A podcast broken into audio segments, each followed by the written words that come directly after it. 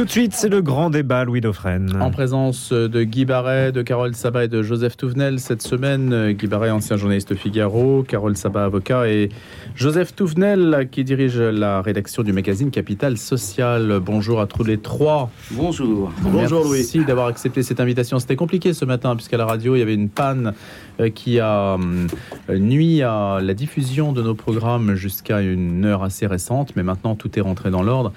Et donc le grand débat est maintenu grâce à, votre présence, à votre fidélité. Alors on a sélectionné quelques sujets cette semaine, comme d'habitude, on en prend trois ou quatre, et puis on voit selon les discussions si on peut aller jusqu'au bout, si on en ajoute éventuellement. Je voulais parler de la gestion du Covid avec Édouard Philippe qui donc devra en répondre. Agnès Buzyn qui a parlé dans Le Monde aussi de son rôle, qui avait prévenu, nous dit-elle, mais tout le monde s'en foutait. Et puis euh, le fait aussi que le professeur Perron euh, est comparu devant le Conseil national de, l'ordre des médecins et qui a tranché sur la, la décision à son endroit. On en parlera, vous allez expliquer tout ça. Et puis à l'affaire Sentier aussi, l'Église communique-t-elle mal? On a pu faire une matinée spéciale mercredi dernier sur le sujet avec des interlocuteurs et on soumet la question également à votre sagacité. Emmanuel Macron aussi qui a rencontré le pape à Rome pour la troisième fois et c'était donc lundi dernier. Et puis les obsèques de Lola avec l'homélie de Monseigneur Le Borgne euh, qui était sur notre antenne, qui en avait parlé avant euh, les obsèques. Quelles leçons aussi peut-on tirer de cette polémique? Ça vous va comme menu? Parfait. Oui, allez, l'enthousiasme. Je ne sais pas si on pourra tout traiter. Attends mais le enfin, choix. Attends le choix. Ben si, écoutez quand même, si, si j'aurais pu oublier quelque chose, hein, évidemment, il faut faire des choix. Alors on va peut-être commencer, euh, tenez Joseph, qu'est-ce qu'on peut déjà dire si euh, Édouard Philippe qui va euh, donc devoir s'expliquer devant la, la Cour de justice de la République, qui échappe à une mise en examen quand même. Oui, alors moi je ne peux pas juger s'il faut qu'il soit mis en examen, si Agnès Buzyn mise en examen ou pas, ou témoin assisté. euh, Ce qu'on peut constater, c'est que ça a été mal géré. Ça a été géré par de la communication et pas de la réalité. Premier tout le monde a pu constater, savoir que ça venait de Chine. Quand on savait qu'il y avait une pandémie grave, on continuait à ouvrir nos frontières à la présence chinoise en, en France massive. On se rappelle les quarts de touristes qui arrivaient. Les mêmes, d'ailleurs, nous disaient, mais non, c'est pas la peine de fermer les frontières, on n'arrête pas un virus en fermant les frontières. Les mêmes qui, quelques mois après, nous disent, il faut absolument fermer les, les frontières, vous vous claquerez chez vous. C'est l'affaire des masses, c'est toutes ces affaires. Alors aujourd'hui, Agnès Buzyn, je vois bien comment réagissent ces, ces puissants. En tout cas, c'est puissant d'un jour ou de quelques semaines. Ils ont un ego surdimensionné. Et alors, jamais ils ne vont reconnaître qu'ils ne savent pas, alors qu'au début de la pandémie, il fallait dire on a des doutes, parce qu'on ne sait pas, voilà. Et ensuite, jamais ils ne vont reconnaître qu'ils ont eu tort, ou très rarement. Et là, maintenant, ils sont en train de se déchirer entre eux, ben, que la vérité se fasse, et surtout qu'on ne profite pas de ce qui s'est passé avec la pandémie pour réduire, comme ils l'ont fait de façon, à mon sens, inacceptable, nos libertés fondamentales. Rappelez-vous cette interdiction même d'aller se promener sur des plages s'il y avait personne à 150 mètres à la ronde. Cette interdiction de sortir de chez soi. Je vais terminer par là. Moi, j'ai été frappé par une, une salariée qui vit seule dans Paris, dans un petit appartement parce qu'elle n'a pas les moyens de se payer quelque chose de plus grand, et qui me disait mais mais je deviens folle parce que toute la journée je suis enfermée chez moi en télétravail et le soir je n'ai pas le droit de sortir sauf quelques minutes pour aller faire des courses en montrant un pass sanitaire. Je rappellerai que le président de la République lui-même nous avait dit jamais il n'y aurait de passeport sanitaire. Il n'y a pas eu de passeport, il y a eu un pass. Carole Sabat. Je pense en fait que, encore une nouvelle fois, on a la démonstration que on ne n'anticipe pas, alors que la politique c'est l'anticipation. Ça c'est en fait la responsabilité première du gouvernement et d'un pouvoir politique, c'est d'anticiper. Et deux, euh, on a l'impression que non seulement on n'anticipe pas, mais on n'en tire pas les conclusions, je dirais, de la mauvaise gestion des crises. Il y a une telle accumulation d'erreurs. En fait, Christian Perron, dans, dans son livre, il est idée est-ce qu'il y a encore une erreur qu'ils n'ont pas commise? C'était ça le titre euh, de son. Alors, je ne vais pas prendre la défense de Christian Perron. En fait, il vient d'être euh, entre guillemets blanchi de de, de tout Pourquoi ce qui entre est guillemets? Parce qu'en fait, il a toujours euh, l'autre volet, je dirais, euh, de, parce qu'il a été démis de ses fonctions, euh, l'autre volet, mais qui ne concerne pas directement en fait les questions qui nous concernent. Hmm. c'est sur un comportement par rapport en fait à, à, un stagiaire qui a fait un rapport sur les questions en fait de pandémie, etc. Et donc là-dessus, en fait, il a été démis de ses fonctions et le, la, la justice ordinale le, confirme cela. Par contre, sur la question, je dirais, de la, ce qu'on appelait en fait la dénonciation calomnieuse, c'est-à-dire en fait toute cette, toute cette partie anti anti-vax, etc. Il a été blanchi par là. Il y aura appel, en fait. L'ordre, national des médecins a dit qu'il fera appel. On verra, en fait, comment ça va être. Ces prises de position n'ont pas mis en danger l'action entreprise par les pouvoirs publics. Absolument. dit, euh, absolument. Absolument. C'est ce, que, c'est ce que arrive, en fait, la justice ordinale arrive, en fait, en première instance, elle arrive à ce, à ce constat. Euh, qu'est-ce qu'il a dénoncé? Lui, il a dénoncé essentiellement en fait euh, ce qu'il a appelé une union sacrée entre l'incompétence et l'arrogance. Et on sait très bien que le pouvoir, en fait, la, structure, l'architecture du pouvoir en France et dans les pays latins d'une certaine manière, elle est très pyramidale, c'est-à-dire en fait c'est du top-down. Cette approche participative où on prend en compte en fait les, avis des autres, que ce soit des médecins, etc., dans l'organisation, je dirais, de l'anticipation du politique et de la gestion en fait des crises, n'a pas, n'a pas été prise en compte. Ça, les médecins ont été écartés. Les médecins ont été écartés. Ce qui était en jeu, il ne faut pas l'oublier aussi, pendant toute la question de la pandémie, il y avait la question des libertés essentielles, c'est-à-dire la liberté pour les médecins, et c'est ce que dénonçait Christian Perron, la liberté pour les médecins de pouvoir prescrire, et c'est-à-dire en fait c'est une liberté essentielle, mais aussi la liberté d'aller et de venir, c'est-à-dire par rapport est-ce que le confinement été jugé ou pas? Ce que je constate, c'est que les comités d'enquête parlementaires aujourd'hui n'ont pas abouti à une vraie question. Est-ce qu'on est en train aujourd'hui face à l'accélération peut-être en fait du calendrier judiciaire, avec euh, Buzyn qui est mise en examen, avec son journal qu'elle a sorti, qui est très violent, dans lequel elle met en cause directement le président de la République, mais aussi les pouvoirs politiques, en disant que je les ai alertés suffisamment à l'avance. Mais, tout le monde s'en foutait. Et, on me dit, on, prenait pour une idiote ou pour une ignorante quelque part. donc c'est C'est quand, même la même qui publiquement, je m'en rappelle, à la télévision, fait une conférence de presse au départ de la pandémie en nous disant non, non, il n'y a pas de risque, ça reste en Chine et ça reste en Chine. Oui, oui, non, mais c'est, je veux dire, ça, c'est un peu l'ambiguïté et l'ambivalence. Moi, je dirais, en fait, la, entre guillemets, c'est l'ambivalence du politique par rapport à ces questions-là. C'est-à-dire que il y a un discours, en fait, en dessous de table, mais il y a un discours aussi qu'on extériorise à l'extérieur. de se justifier après coup voilà, aussi. de hein. justifier après coup. Guy, on a l'impression que le bilan, en fait, de cette crise n'a pas tellement été euh, fait, en réalité. Non? Euh, euh, non, il n'a pas été fait en tant que, j'allais dire, bilan officiel. Mais on voit petit à petit euh, que certains euh, font un peu leur mea culpa, notamment Olivier Véran a dit euh, voilà, ce que je regrette, c'est toute la problématique sur les masques et nos tergiversations. Il a regretté aussi sur le plan des libertés que dans les EHPAD, les, ces personnes âgées étaient un peu séquestrées et que certains sont, sont mortes dans des conditions épouvantables sans, sans avoir le soutien de leurs proches. Donc, euh, c'est pas un bilan, euh, mais petit à petit, euh, des vérités euh, que l'on dissimulait se révèlent. Et, et, on en apprend par exemple euh, sur la question, et, c'est pour ça que euh, le docteur Perron a été aussi euh, libéré, peut-être blanchi, c'est que là, une des responsables de Pfizer a expliqué au, Parlement européen, suite à une interpellation d'un élu, que il n'avait pas fait la preuve, il ne savait pas si le virus, le virus pardon, empêchait la transmission euh, du, si, si, le vaccin euh, empêchait la transmission du virus. Euh, et c'est comme ça qu'on nous l'a vendu.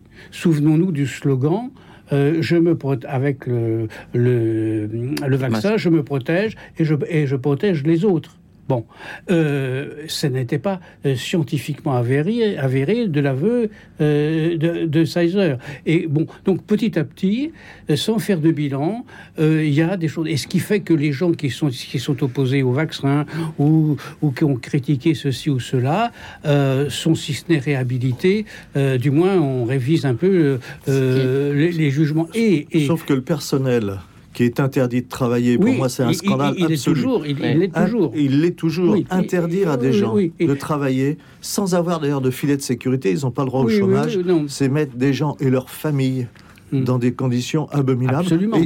tout le monde s'en fiche. Et du côté du politique qui nous dit aujourd'hui, euh, oui, peut-être que. Enfin, il devrait déjà nous dire, l'ami Véran, j'ai menti. Mhm. Il a menti sciemment. Il avait des informations, il a trompé. Et aujourd'hui, il devrait s'excuser et réhabiliter les gens à qui ces milliers de personnes qui ont Et- une interdiction ça aujourd'hui. serait le Il y a- geste minimum, ça, la réintégration. Il y, a- il y a aussi une chose qu'on prenait d'Agnès Buzyn, mais elle était la subordonnée, euh, subordonnée d'Édouard Philippe, et lui, il est simplement, et- et il a le statut de témoin assisté, alors que elle était sous les ordres euh, non seulement du président de la République, mais immédiatement du Premier ministre, et lui, euh, par on ne sait quelle euh, prudence ou référence, eh bien, il est simplement de té- témoin assisté, alors que si on en croit Agnès Buzyn, et pourquoi parfois ne pas la croire, pour le euh, moment, il est témoin assisté. En fait, ça, ça n'empêche pas qu'il puisse, en fait, son statut Oui, changer. Pour le moment, il n'est pas mis en examen. Il est témoin assisté, mais quand on est témoin assisté, ça veut dire qu'il y a des vrais soupçons, d'un point de vue Oui, juridique, c'est un soupçon. sur les charges qui, qui lui sont reprochées. Il faut, il faut les rappeler quand même. Oui, mais dans les, ce les mises en danger de la vie d'autrui, abstention volontaire de combattre un sinistre. On lui reproche aussi euh, euh, le fait de mentir, en fait, et d'avoir maintenu, euh, de mentir, d'avoir maintenu en fait les élections municipales à une période. Il faut se souvenir, en fait, c'était en mars 2020, 2020 où c'était vraiment un- une sorte de pic de, de la propagation en fait du, de- et lui il a dit en fait qu'il devait c'est le respect de la démocratie, il faut maintenir en fait les élections, etc. Alors qu'ils avaient tous les éléments pour pouvoir le faire. Moi, ce que je constate, c'est qu'il y a deux aspects en fait qui sont méconnus un peu dans ce dossier et qu'on continue. Parce que le propre de nos sociétés modernes, où la communication chasse la communication, c'est-à-dire on passe de sujet de jour au lendemain. C'est le sentiment qu'on a eu, qu'on a passé. euh, Absolument, on est passé à autre chose on est passé à autre chose. Là, on a l'impression de parler un peu de l'histoire, je veux dire, alors qu'en fait, c'est notre vécu. Il y a deux Et on n'a aucune garantie que ça ne se reproduise pas. Absolument, c'est pour ça, qu'on en parle ce dis matin. que le bilan est très important. Premièrement, en fait, là, là, c'est-à-dire euh, responsabiliser les politiques sur la gestion de la crise, indépendamment que ce soit une crise san- sanitaire, ça peut être une autre, ça peut être une crise écologique, ça peut être une crise politique, quelle que soit la crise, la gestion de crise était très mauvaise. Ça se voit que à partir du moment où ça dépasse un certain stade, ça devient vraie problématique. Ça, on n'a pas tiré les conclusions. Deuxième aspect, c'est l'aspect médical. C'est la santé mentale et la santé physique. C'est-à-dire jusqu'à aujourd'hui, on dit que le vaccin, on ne sait pas quelle est sa composition. En fait, la plupart des scientifiques disent on ne connaît pas en fait la composition du vaccin. Comment il a été monté, comment il a été mis en, à une échelle quand même mondiale, mis en, en- en application sur nous en tant que cobayes. Euh, et tout- toutes ces questions-là, qui sont des questions éthiques, qui sont des questions médicales, qui sont des questions juridiques, n'ont pas été en fait jusqu'à aujourd'hui. Sur la question de la Cour de justice de la République, généralement, c'est une institution assez clémente hein, pour juger les responsables politiques. Oui. Non Si, si. Il y a si, pas si. de. On peut. Est-ce qu'on peut. Qu'est-ce qu'on peut en attendre en fait de cette procédure Bah, il y, a, Car- il y a le procès, il y a le procès quand même en fait du sang contaminé. Il y a, il y a beaucoup d'autres d'autres dossiers qui sont importants. L'important c'est de voir aujourd'hui. Oui, il n'y a pas beaucoup de politiques qui ont été sanctionnés dans ce Oui, mais c'est Ouais. une, c'est une- une cour euh, qui, qui- ils sont jugés par leur père en, en général. Enfin, bon, euh, ce sont ce sont des députés pour la, pour la- des députés et qui jugent des ministres euh, qui ont été ou qui députés, enfin qui font partie de la même classe politique. Donc là, euh, euh, il y a une espèce de consanguinité euh, qui favorise peut-être l'indulgence. Encore qu'il y en a qui, qui ont, qui ont été condamnés, bien sûr. Je, Mais je n'irai pas, jusque-là, parce que quand même, c'est une, c'est une procédure judiciaire qui est appliquée, donc euh, avec un vrai contradictoire, avec des avocats, avec des, des procédures civiles et des procédures pénales qui sont appliquées. Mais c'est vrai que qu'il faut aller jusqu'au bout de cette logique-là. Et ce dossier-là, on le verra sur le volet judiciaire, je dirais. Mais indépendamment du volet judiciaire, il y a un volet politique, je dirais, de, la, de demander en fait des comptes aux politiques. Et ça, ça n'a pas été fait jusqu'à aujourd'hui. La réintégration des personnels mis à pied, Joseph Toutenel, ça c'est un combat aujourd'hui à la CFTC dont vous êtes secrétaire fédéral. Est-ce qu'il y a une, une sensibilisation? Est-ce qu'ils sont tout seuls ces gens? Moi, je, je trouve qu'ils sont un peu tout seuls, toute organisation syndicale confondue. Euh, quand on prive sciemment les gens de travail, qu'on leur interdit de travailler alors qu'ils n'ont Mm. pas commis un délit ni un crime, hein, quand même. Euh, surtout qu'on était dans un flou de connaissances médicales et il se révèle que ces gens-là avaient plutôt raison. Euh, C'est un peu des objecteurs de conscience. un peu plus. Oui, un, un peu plus. Et d'ailleurs, on, on pourrait se poser la question, mais pourquoi se fait-il que tant de personnes du milieu médical, donc les premiers informés et les mieux informés a priori, refusaient le vaccin? Ça n'a intéressé personne. Il y a eu quelques grandes figures. Les médias, quand même, ont une co-responsabilité dans euh, enfin, la manipulation des foules. C'est très intéressant aussi dans le bilan. Il faudrait qu'on fasse le bilan des outils mis en place pour manipuler les foules. Parce que ça par a été fait. Cette répétition sur les chaînes d'infos en continu d'un nombre de morts. Vous avez aujourd'hui euh, encore sur les chaînes d'infos en continu le nombre de morts par euh, maladie tous les jours? Non? Pourquoi? Il n'y en a pas? C'est- uniquement parce que le nombre de morts liés à la pandémie n'était pas excessif par rapport au nombre de morts habituels. Quand vous regardez les chiffres, Il y a un matraquage, en fait, Voilà. qui et fait. ça s'appelle la manipulation des foules. Ouais. Vous faites peur. Ce que, ce que vient de, de rappeler Guy là, à l'instant, ce spot qu'on avait en, en permanence qui nous disait en gros, vaccinez-vous. Si vous ne le faites pas pour vous, faites-le pour les autres. Et sinon, c'est que vous êtes vraiment quelqu'un d'abominable, d'atroce. C'est que vous allez voir vos grands-parents et vous allez les mettre en danger. Les mêmes, les mêmes qui interdisaient d'aller auprès des mourants pour les accompagner dans leurs derniers instants. Là, il y a une vraie manipulation Oui, des mais- foules et on devrait regarder ça de plus Mais, près. mais là, là, je pense en fait que là aussi, pour, pas pour défendre les politiques, mais aussi pour mettre un peu un bémol sur cette question-là. Euh, Il y a un peu une, une image de, de deux personnes au-dessus d'un- d'une falaise, qu'en fait, qui, qui tiennent une bouée de sauvetage, et puis ils voient en fait quelqu'un qui est en train de se noyer en bas, et, euh, et euh, celui qui tient en fait la bouée ne la lance pas. Alors euh, il lui dit euh, mais pourquoi tu la lances pas? Il faut le sauver, mais je suis pas sûr en fait qu'elle est homologuée pour qu'elle puisse se sauver.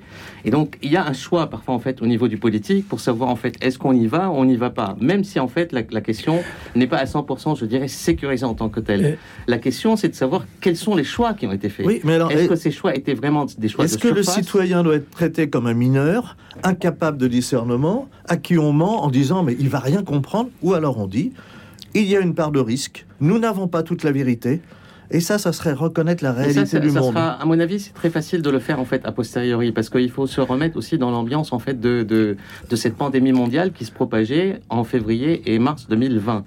Euh, et, et comment en fait on était tous pris par le choc, indépendamment du matraquage qui s'est installé sur la durée. Mais au début, c'était pas le cas. Au début, c'était il fallait peut-être infantiliser, c'est venu par la suite, mais au début, c'était faire un choc. Parce qu'il y a des choix qu'il faut prendre que nous, Je individuellement, on je peut suis pas, pas d'accord, prendre. parce que dès il le début, on nous a que- menti sciemment et consciemment. Et ça, on sait après. pas- Ah ben oui, mais ceux qui mentent le savent d'abord. Ouais, ouais, Ceux- non, quand ils ça- mentent, ils savent qu'ils mentent. C'est pour ça qu'il y a des Et donc, procédures. eh ben oui, mais c'est pour ça. Euh, Mais alors, c'est remettre de la morale dans la politique. Quel est le mensonge le plus grossier euh, selon vous, Joseph Touvenel? Je sais.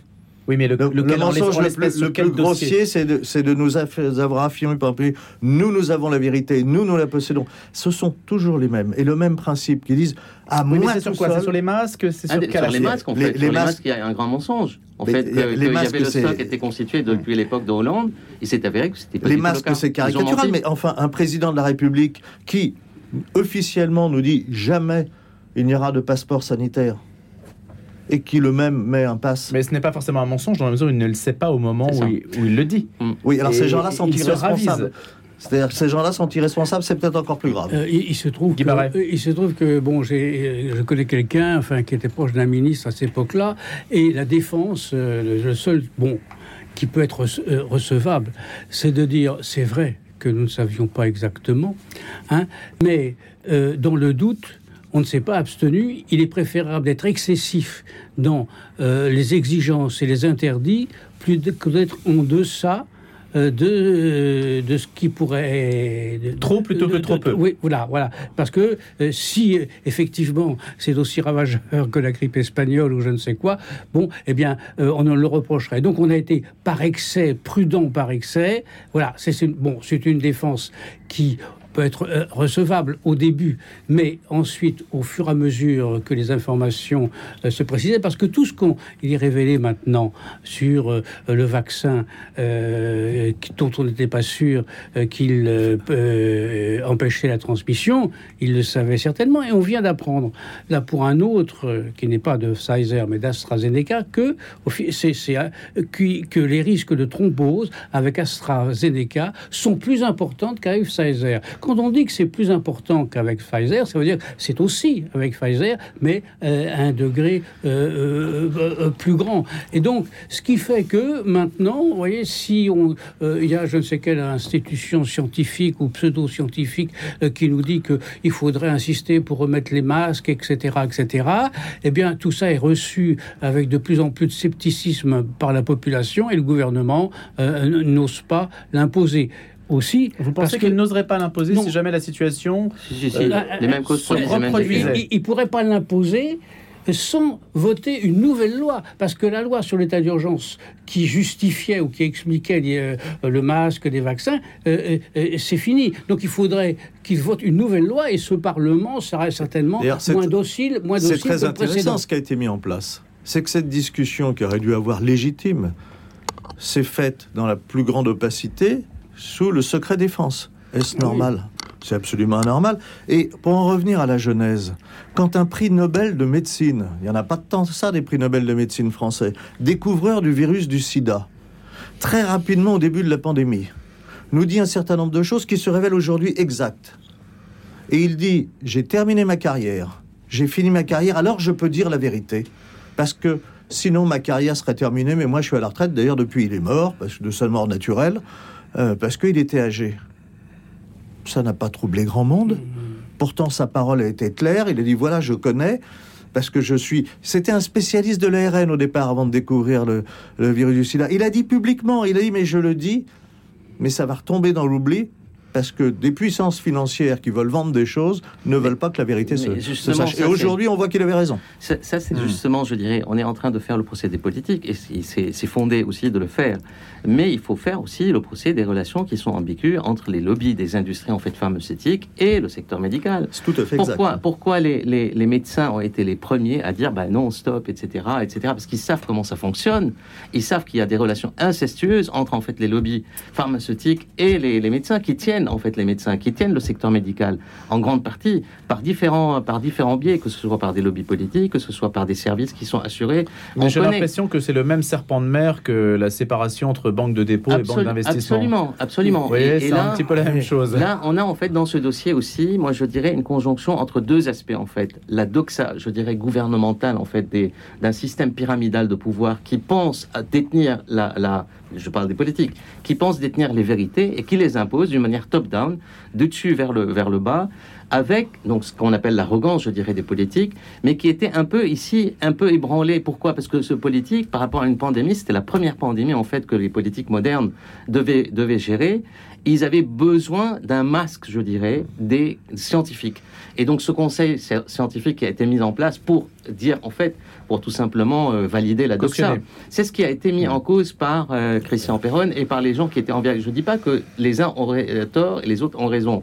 Mais ce que je dis, c'est qu'il y a une conjonction C'est- entre c'est- la doxa gouvernementale, l'incompétence parfois, et parfois Mais l'arrogance. ce que j'aurais aimé savoir, Carole Sabat, Guy Barret, Joseph Tunnel, il nous reste une minute, c'est si ça se reproduit, est-ce qu'on, je disais, on n'a pas les garanties que qu'on ne renouvelle pas le même scénario, on aimerait avoir l'assurance que les choses se passeraient différemment, que des structures. Euh, peut Aujourd'hui, anticiper personne- d'ores et déjà. Aujourd'hui, personne tout, ne peut, vous, revenir. ne peut vous donner l'assurance. Par contre, euh, on va peut-être être plus attentif, euh, y compris dans les médias et dans les grands médias, à ce qui se passe. Moi, je suis quand même frappé de voir que le virus est très certainement sorti euh, d'un laboratoire euh, chinois. Le jour où ce laboratoire a été inauguré, parce que c'est les Français qui ont donné le savoir-faire sur ce laboratoire de haute technologie aux Chinois, c'est les Français Qui- qui, ont installé le, bar- le Mmh, laboratoire. Absolument. Qui était à l'inauguration, juste derrière le petit fil qu'on coupait, le mari d'Agnès Buzyn. Donc, Euh, vous, voyez que les ça qu'elle conne- avait des infos. vous voyez que les connexions, quand même, Bien entre sûr. le monde Ah, médical, le monde politique, c'est exactement Euh, ce qui vient d'être il- dit. Il est euh, intéressant de très noter que lorsque sur, dans les réseaux sociaux, il y a au 10 début, secondes. on disait que, que le virus était sorti d'un laboratoire, d'un laboratoire chinois. Euh, Facebook euh, interdisait cela, et ensuite ils ont reconnu que c'était une, non pas une fake news, mais une vraie, et Mhm. donc ils ont remis. notre- Allez, on va continuer dans quelques instants avec euh, nos débatteurs sur d'autres rivages de l'actualité juste après 8 heures. Vous habitez Paris et sa banlieue? Vous avez un peu de temps libre pour accueillir au téléphone des personnes en grand besoin d'écoute? Alors, devenez écoutant bénévole de SOS Chrétien à l'écoute. Formation assurée. Écrivez à SOS Chrétien à l'écoute, 22 rue d'Arcueil, 75 014 Paris, site internet soschrétienalécoute.fr ou par téléphone 01 45 35 55 56 01 45 35 55 56, un numéro qui a du cœur. Regardez votre fenêtre. Vous ne voyez rien? Là, vous avez vu tous ces euros qui passent à travers? Ne laissez plus s'envoler votre argent. Avec la maison de la fenêtre, changez pour des fenêtres qui vous isolent efficacement du froid et du bruit. En ce moment, la maison de la fenêtre vous offre 20% de réduction sur votre devis. La maison de la fenêtre. Un geste pour la planète, un vrai plus pour votre confort. Appelez vite au 01 42 11 0303. 01 42 11 0303. Certifié Calibat et RGE. Mamie, est-ce que tu t'inquiètes pour l'avenir? Tu sais, mon chéri, j'ai eu une vie jalonnée de joies et de peines, mais je n'ai jamais désespéré.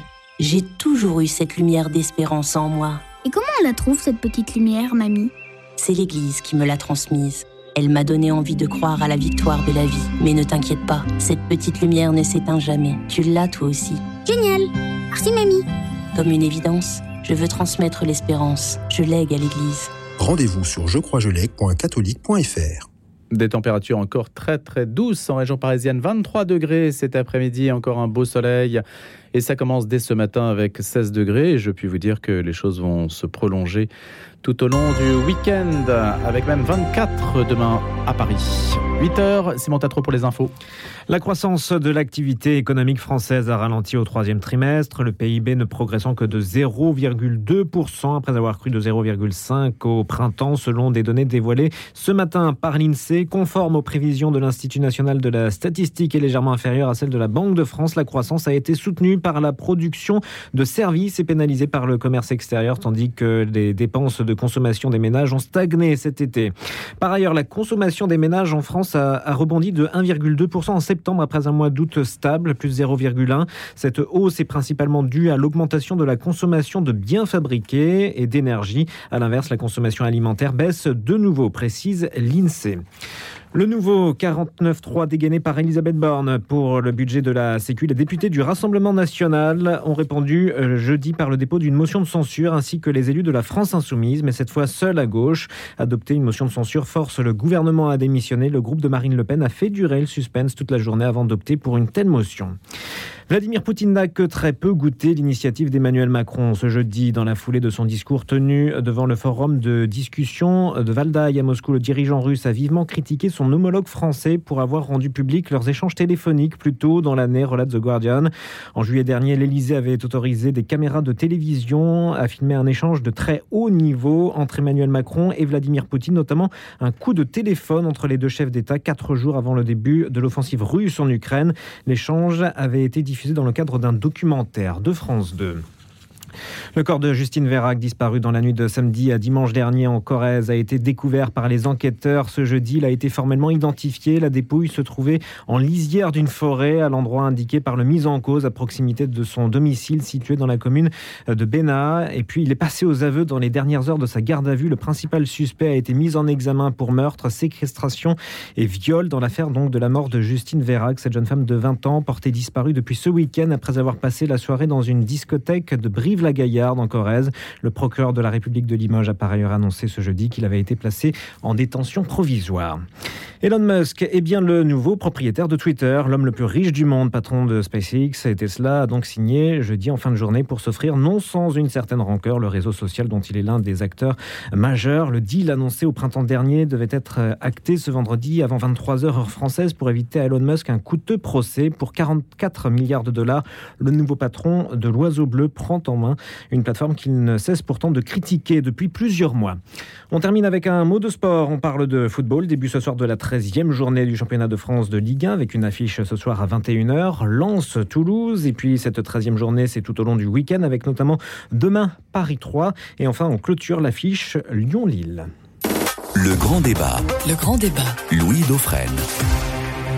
Après, après la gestion du Covid, eh bien, on s'intéresse à la gestion par l'Église de ces crises internes avec une question toute simple que l'on se posait cette semaine, notamment mercredi où nous avons consacré une matinée à cette question-là avec nos invités hein, sur le sujet lié à l'affaire euh, Sentier. Le fait que la communication euh, n'ait pas forcément été divulguée, ne se soit pas déroulée dans les conditions qu'on aurait peut-être pu attendre, puisque mmh. ces révélations ont fuité en quelque sorte par le biais de la presse, famille chrétienne, qui le révélait. Et donc depuis mi-octobre, on assiste en fait à, à beaucoup d'échanges sur le sujet, comment l'Église doit s'y prendre pour mieux communiquer un an après le rapport de la SIAZ. Et puis aussi, on assiste à un, émoi des fidèles qui ne comprennent pas pourquoi euh, la prise de conscience euh, ne se traduit pas par des actes, des actes beaucoup plus clairs et une transparence plus grande. Alors je soumets cela à votre sagacité, Joseph Touvenel, Guy Barret. Et, Carole Sabat, on va commencer avec vous, Guy, parce que vous êtes du Val-de-Marne. Oui, je suis dans ce, diocèse. Euh, je pense que, euh, on dit que euh, l'évêque actuel du Val-de-Marne, qui était au courant évidemment, qui néanmoins a concélébré pour la messe du jeudi saint avec euh, son prédécesseur, c'est-à-dire Monseigneur Sentier, ce qu'on lui a reproché, sachant ce qu'il savait. Euh, mais euh, il espérait que, dans l'Église, on espérait que tout ça serait révélé après que Monseigneur Sentier a pris sa retraite. Il avait 73, 74 ans, et donc à 75 ans, de toute façon, il devait présenter sa démission au pape, et ensuite, ultérieurement, il aurait eu ses révélations. Or, ça a été révélé, mais d'abord avant famille chrétienne par Goliath, qui est un organe progressiste, et ensuite, et donc euh, là, euh, évidemment, mis devant, devant cette révélation, euh, ils ont dû improviser, mais comme Monseigneur Sentier avait lui aussi improvisé en disant que l'air du Val-de-Marne ne lui convenait pas, qu'il avait de l'asthme, je ne sais quoi, et que donc il, il devait démissionner. Mais il devait, euh, quitter et retourner dans sa Normandie natale. Alors, sur le fond de la question, c'est que euh, il y a à la fois dans l'Église la volonté sur tous ces sujets-là et sur d'autres, mais sur ces sujets-là particulièrement, tout ce qui est lié aux dérives sexuelles euh, du clergé, etc. Et entre le désir de transparence pour être à l'unisson d'un monde où rien ne doit être caché à personne, Hein. et puis en même temps, euh, les nécessités euh, de protéger aussi, je ne dis pas un certain secret, mais une certaine intimité, parce qu'il y a toujours le problème du fort interne et, du fort externe. Euh, si au fort externe, c'est-à-dire, euh, oui, du point de vue canonique, etc., donc on peut très bien des choses.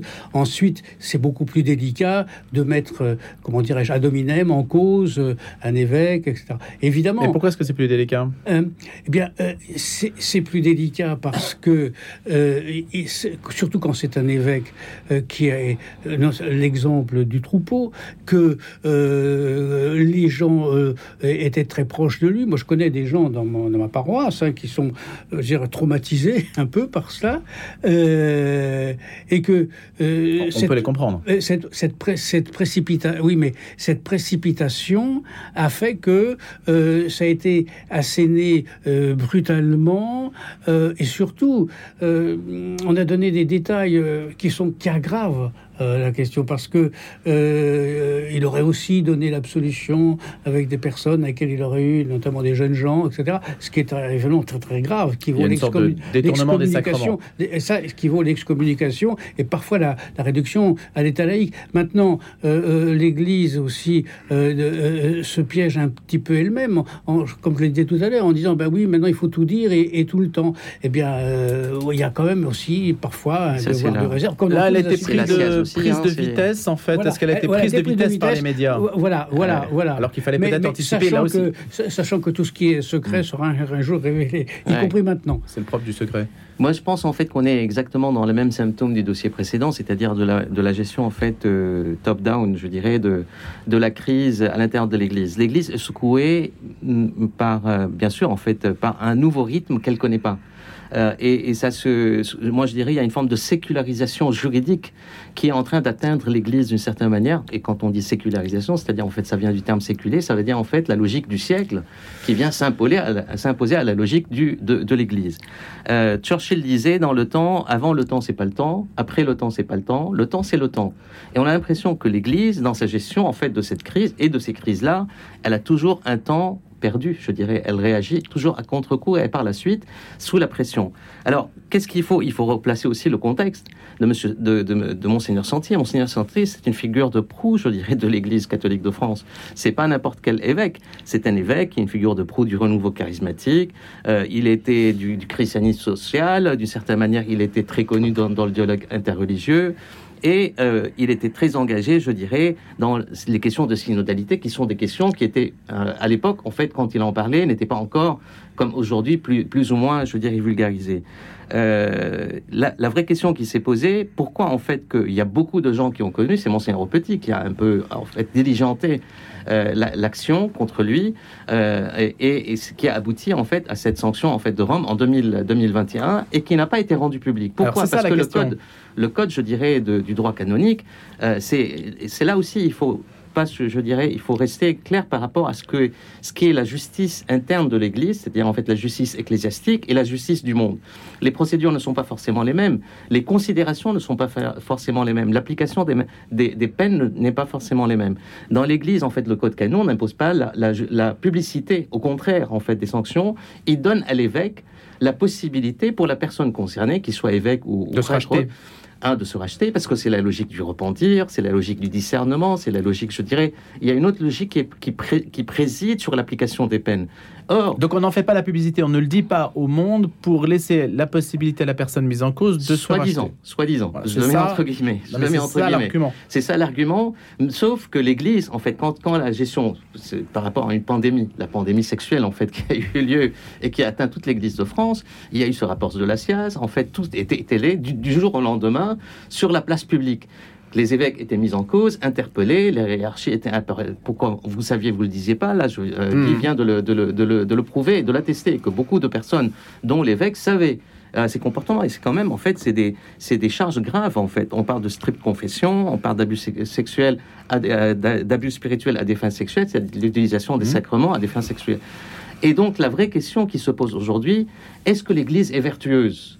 C'est ça la vraie question qui se pose à l'Église elle-même.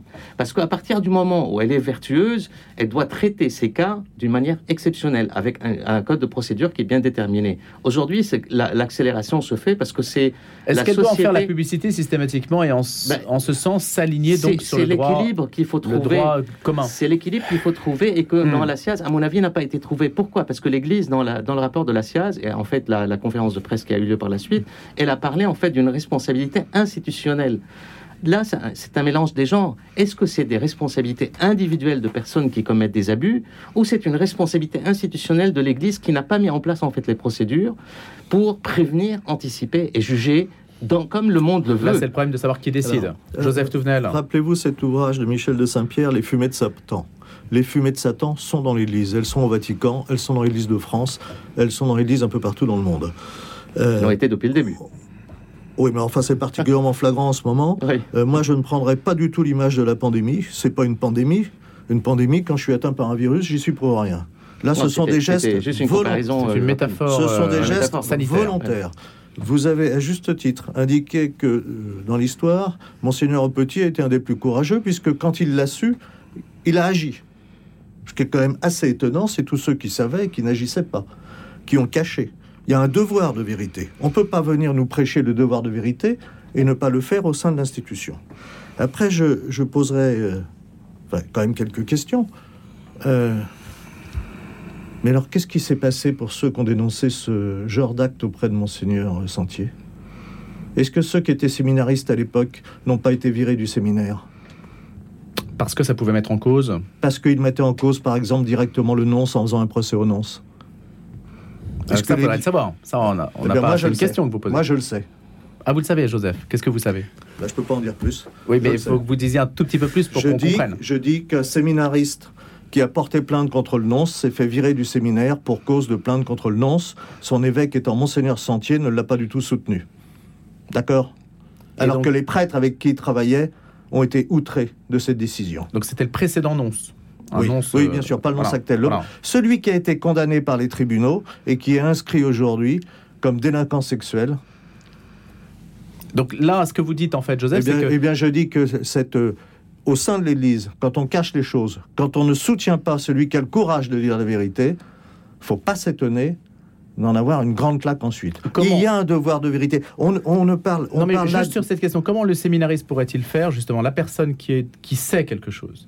Et qui euh, en fait le signalement auprès de ses hiérarchies, et sa hiérarchie ne le couvre pas, mais au contraire se retourne bien- contre eh lui. bien- Comment éviter ça? Eh bien, le cas dont je vous parle, il est précis. Il a porté plainte. Il y a eu procès. Oui, mais euh, comment, comment éviter ça en interne? Est-ce qu'on peut imaginer qu'il y a une structure neutre, je ne enfin, sais pas, qui puisse héberger les, Attendez, les je, je témoignages sors de l'Église. Hmm. Je suis un responsable syndical. Quand quelqu'un qui est sous ma petite autorité vient me voir pour disant j'ai subi telle chose, je regarde, je vois les faits, je convoque, et si c'est effectif, je soutiens la personne, y compris s'il faut porter plainte. Ça se passe pas tout le temps comme ça, en fait, dans les sociétés. Hein. Ouais, je, je, suis avocat et je sais. Oui, d'accord. mais c'est pas parce que. La question est une question de pouvoir. Rappelez-vous rappelez que l'Église doit servir de modèle. Absolument. Ou alors faut arrêter de prêcher. Non, non, je suis d'accord. Et donc, on ne peut pas dire Ah oui, mais ça se passe comme ça ailleurs. Mais je m'en moque que ça se passe comme ça ailleurs. C'est justement si le Christ est venu sur terre, c'est pour nous dire ça ne doit pas se passer comme ça se passe. Oui, mais donc on soutien systématique à la personne qui. Mais évidemment, on parle de crime, hmm. on parle de délit. Non, mais ça paraît en soi évidemment euh, évident. Évidemment, sur toute affaire, regardez s'il y a des preuves, parce que ça peut, ça peut être aussi. Euh, ça peut être une accusation Absolument. mensongère. Mais on, on enquête. Et quand on sait, alors on, on, laisse pas ça cacher. Euh, et il me, il me, semble que la laïcité, c'est bien euh, un certain Jésus-Christ, en mettant, il y a ce qui est du domaine de César, ce qui est du domaine de Dieu. Cette justice des hommes, elle est du domaine du César. Donc, automatiquement, s'il y a crime ou délit, il doit être dénoncé et, le, et la victime doit être soutenue par l'institution. C'est aussi simple que ça. Il n'y a pas à se prendre la tête pendant quatre heures. Mais je, euh, suis entièrement d'accord. Alors, Carole et, ce, que, vous êtes en train de dire. Mais la vraie question, j'ai l'impression qu'on découvre que l'Église est un lieu de pouvoir. Bien sûr, on prêche que l'Église est un, lieu de communion, de rapport de communion, mais c'est aussi un lieu de pouvoir. Oui, mais ça a l'air de dire que la communion est contraire au pouvoir. Non, mais bien sûr, c'est pour ça en fait que même indépendamment dans le monde, je sors de l'Église, comme vous venez de dire, je vais dans la société. La société, une société commerciale n'est pas un lieu de pouvoir entre l'actionnaire en fait qui est et les, les salariés, les ouvriers, c'est un lieu de pouvoir, un rapport de pouvoir. Ce rapport de pouvoir est réglé, est régulé de plus en plus. Aujourd'hui, il y a des procédures contre en fait l'harcèlement euh, euh, euh, dans le cadre professionnel, la souffrance professionnelle. Mhm. Mais tout ça n'existait pas avant. L'Église est en train de se séculariser par rapport à ces questions. Donc elle doit se doter, selon vous, des mêmes procédures que les Comment elle doit le faire sans rentrer dans la logique MeToo? C'est-à-dire la logique où il y a une dénonciation, un tribunal populaire qui se met en place à la place du tribunal, parce que l'emballement. Ah, mais le risque, c'est si vous ne traitez pas le sujet, comme vient de le dire Joseph, c'est que vous avez derrière, vous avez, vous avez le phénomène MeToo derrière. Absolument, il faut le traiter dans un équilibre qui garde en fait à l'Église sa nature, c'est-à-dire en fait les vraies dimensions, à la fois ce que je disais tout à l'heure, en fait le principe d'économie, le principe et sans pour autant, parce qu'il y a des questions, par exemple dans, le, dans les procédures ecclésiastiques, il y a des procédures judiciaires, comme il y a en fait un code de procédure civile et un code de procédure pénale dans le monde, il y a un code de procédure oui, civile. mais si vous avez une loi du silence qui l'emporte, vos procédures ne servent pas à grand chose. Après, c'est là, c'est ça où il faut euh, travailler. Guy Barret. Eh, on parle de la structure de l'Église, de tout cela. Euh, le Concile rappelle que l'Église est sainte, et, mais elle est composée de pécheurs. Jacques Maritain a écrit un livre qui s'appelle L'Église et son personnel. Alors, le personnel de l'Église euh, n'est pas à la hauteur des exigences chrétiennes, le plus souvent celle du Christ, etc. Et que l'Église balance depuis le début entre, d'une part, euh, la tentation euh, de se conformer au monde, n'aimez pas le monde ni les choses qui sont dans le monde, dit le Seigneur. Euh, le Christ ne prie pas pour le monde, donc cette, ce refus de se mêler à ce monde dont il dit que c'est le malin qui le conduit par certains côtés. Et puis l'autre côté, euh, et plus récemment, c'est aussi l'ouverture au monde, parce que si l'Église elle est là, elle est là pour le monde, mais pour évangéliser le monde. Voilà. Donc l'Église, depuis le début, se débat entre la défiance à l'égard d'un monde pécheur et d'autre part euh, entre la nécessité euh, d'y être présent, etc. Et donc tous les maux du monde euh, aussi, se, répercute dans l'Église. Et euh, la conformité, c'est par exemple cette exigence de transparence absolue hein, qu'on trouve dans les médias, dans les révélations des journaux spécialisés. Je ne parle pas seulement euh, des, journaux à scandale, mais aussi dans des journaux comme Mediapart ou d'autres choses comme ça. La transparence, tout savoir et dire tout à tout le monde, à tout le monde. Et l'Église, elle est prise là-dedans. Alors évidemment, elle a aussi un devoir de d'information. Mais euh, euh, entre la transparence absolue qui ne veut rien dire, entre le risque d'avoir des dénonciations calomnieuses mm. et le fait de savoir qu'il y a eu un crime ou un délit, pour moi, il n'y a pas la question le crime et le délit doivent se dénoncer aux autorités et la victime doit être soutenue. Point barre. le reste, c'est de l'intellectualisme où on pourra tourner pendant en disant l'Église est dans le monde, elle n'est pas dans le monde. Oui, ça, c'est vieux depuis plus de 2000 ans. et eh bien, justement, la part du monde, c'est de cela dont il s'agit. Quand, dans la part du monde, Je ne fais pas la part de dire quand j'ai la connaissance d'un crime et d'un délit, je porte connaissance aux autorités, alors ça vient mieux. Ça va le, sur l'évangélisation, c'est en train de tuer l'évangélisation. Quand vous arrivez en disant, euh, je, je- je travaille beaucoup à l'international, notamment avec des amis orthodoxes. Ils regardent, mes amis orthodoxes de Roumanie, de Bulgarie, ils regardent avec effroi ce qu'ils apprennent en France. Comment voulez-vous ensuite dire l'Église catholique euh, sainte, etc. Non, il faut laver l'intérieur avec justice. Il ne s'agit pas de faire une course après tout le monde. Il ne s'agit pas de faire Hmm. Non, MeToo. non, non. Je suis MeToo, ça ne veut rien dire. C'est, euh, j'ai l'impression que... Non, mais c'est vrai que. je parle Non, pas mais d'impression, insiste je parle de faits mais- avérés. Quand on a connaissance d'un fait avéré, on fait déjà comme Oui, Monseigneur oui, Petit. oui. On ne planque pas, on ne concélèbre pas, à mon sens, on ne concélèbre pas une messe avec quelqu'un dont on sait euh, les activités qu'il a eues, qui sont enfin La- absolument condamnables, la- et au niveau de l'Église et au niveau humain. Euh, Je suis d'accord, quand des crimes et délits sont avérés dans l'Église, on doit le dénoncer. Le problème, c'est de savoir comment euh, euh, on sait que, le crime est avéré. Euh, donc, est-ce que l'Église doit avoir aussi ses enquêteurs Et avant de transmettre au pouvoir séculier, elle doit avoir une enquête, avoir je sais pas quoi, un service de police ou je ne sais quoi. Elle n'est pas Euh, très que- équipée sur ce voilà, elle- donc, Elle n'est pas euh, équipée. euh, euh, attendez, euh, comme- n'importe quelle institution, comme une entreprise, comme un syndicat. Vous, on vient vous, si on vient vous dire, Oui, il s'est passé telle ou telle chose Et on vérifie comment On vérifie comment alors mais il y a des témoignages. Il y a témoignage, il y a une enquête. Il faut bien une enquête préalable Bah, dans l'église. Bah oui, bah oui, bah alors. Mais là, oui, elle est faite mais- depuis des mais- années. mais- Monseigneur mais- Sentier, on savait, on, a- savait depuis des n'a pas les années. moyens de ces enquêtes-là. Bon, Euh, arrêtez, euh, arrêtez. C'est pas les moyens, c'est la volonté. Il manque la volonté. Les moyens, ce sont des personnes. Les moyens, c'est celui qui a l'autorité et qui vient voir si euh, ce que dit une personne, il y en a d'autres qui disent la même chose ou pas. C'est Oui, ça. c'est une enquête, c'est parce que je dis, oui. C'est pas très difficile. Non, non, non, ah bah non, Ah c'est ben voilà. euh, euh, pas, difficile à énoncer, c'est plus difficile sur le terrain, bien entendu, seulement, euh, voilà.